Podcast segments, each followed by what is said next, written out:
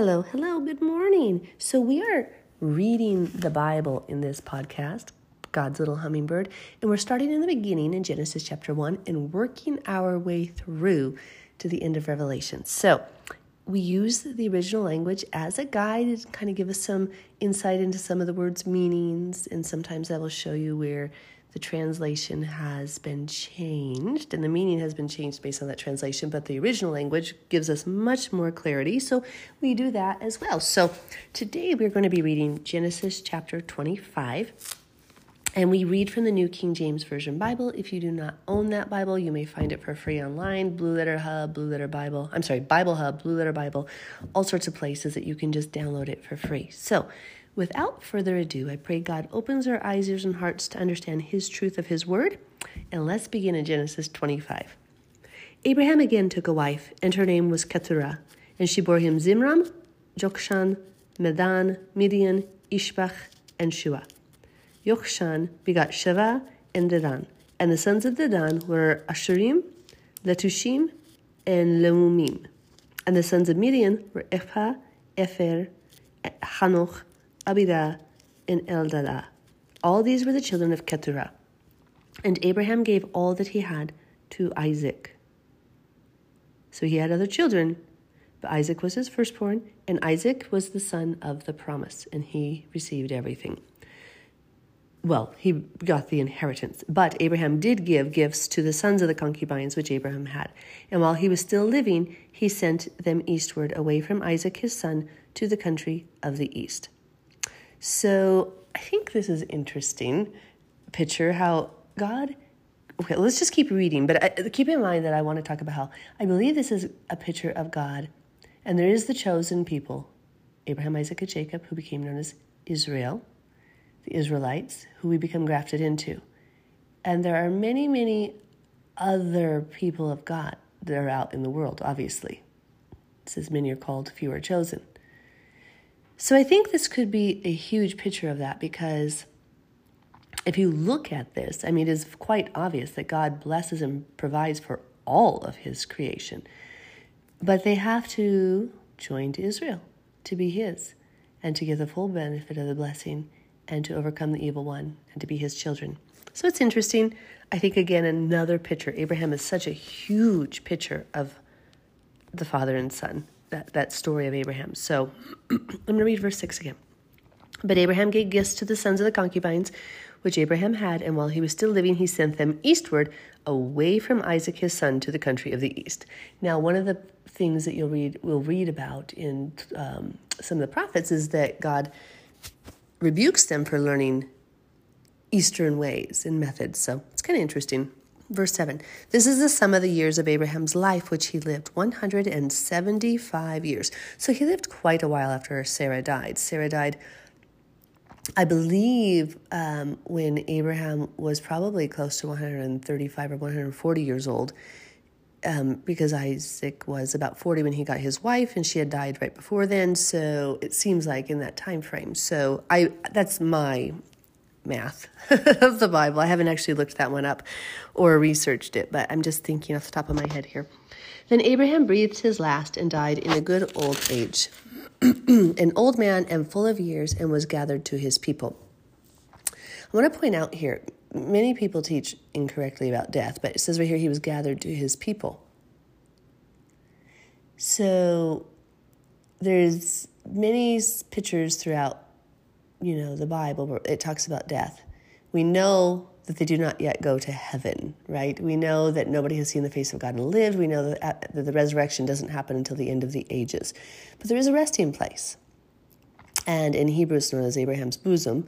But of course, here he's going to somebody else, to his people. But this is like a picture of a resting place where he is gathered to his people, where they're sleeping. They're dead, but they're sleeping because their spirits are in a state of sleep.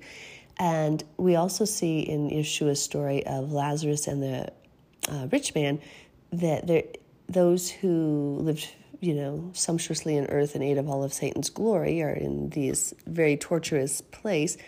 And there's a great chasm between them, dividing them, and Lazarus is resting and being attended to by angels. So it's a resting place, and I think the judgment hasn't yet been established, obviously, because the resurrection hasn't happened, but those who are his people, those who are of the household of God, those who were believers in Yahweh and followers of him, are on one side of the divide, and those who chose to follow Satan's ways and eat of the world are on the other. So that's why it says he was gathered to his people, because his people are resting there.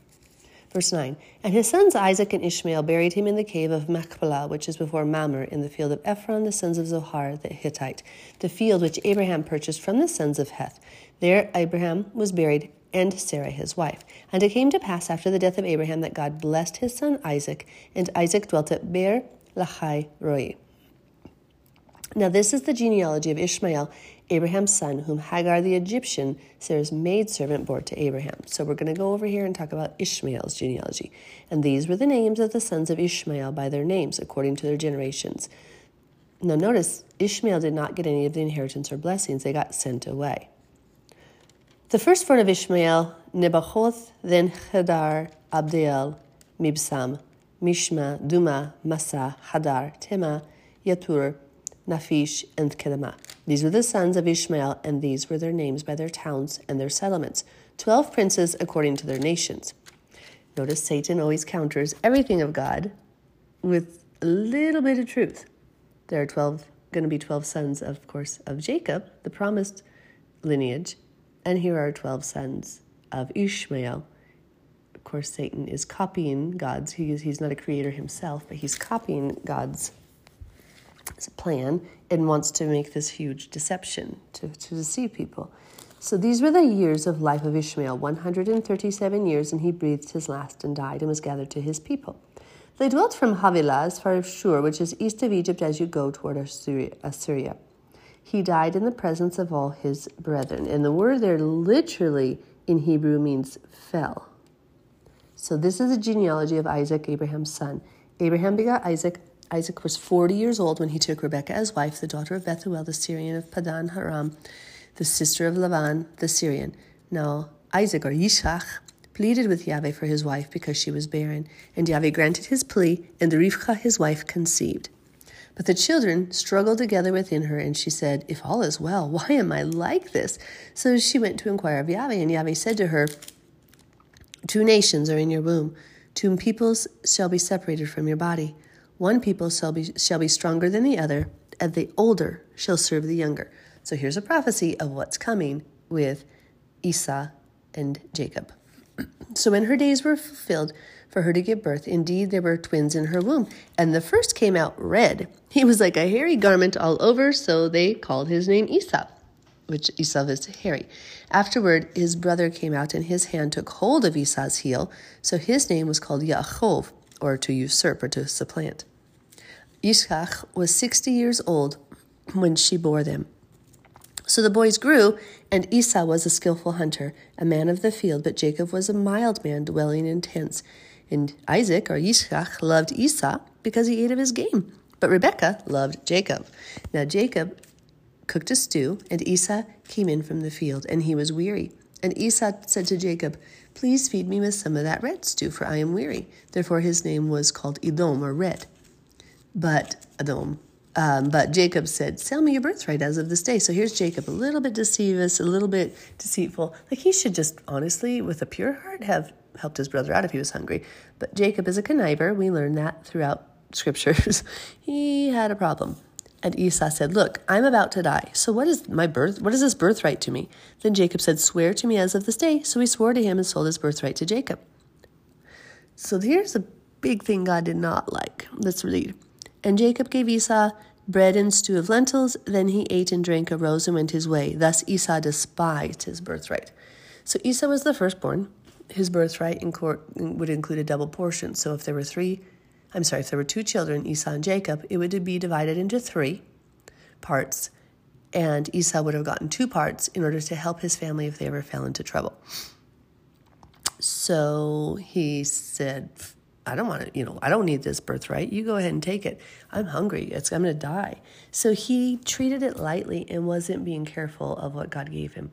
So we need to be careful when God has given us hope or vision or purpose that we don't treat it lightly and that we're thankful that He's called us and we are good stewards of what He's calling us to do. I know sometimes it's easy to complain about our situation or not like it, but we can't do that.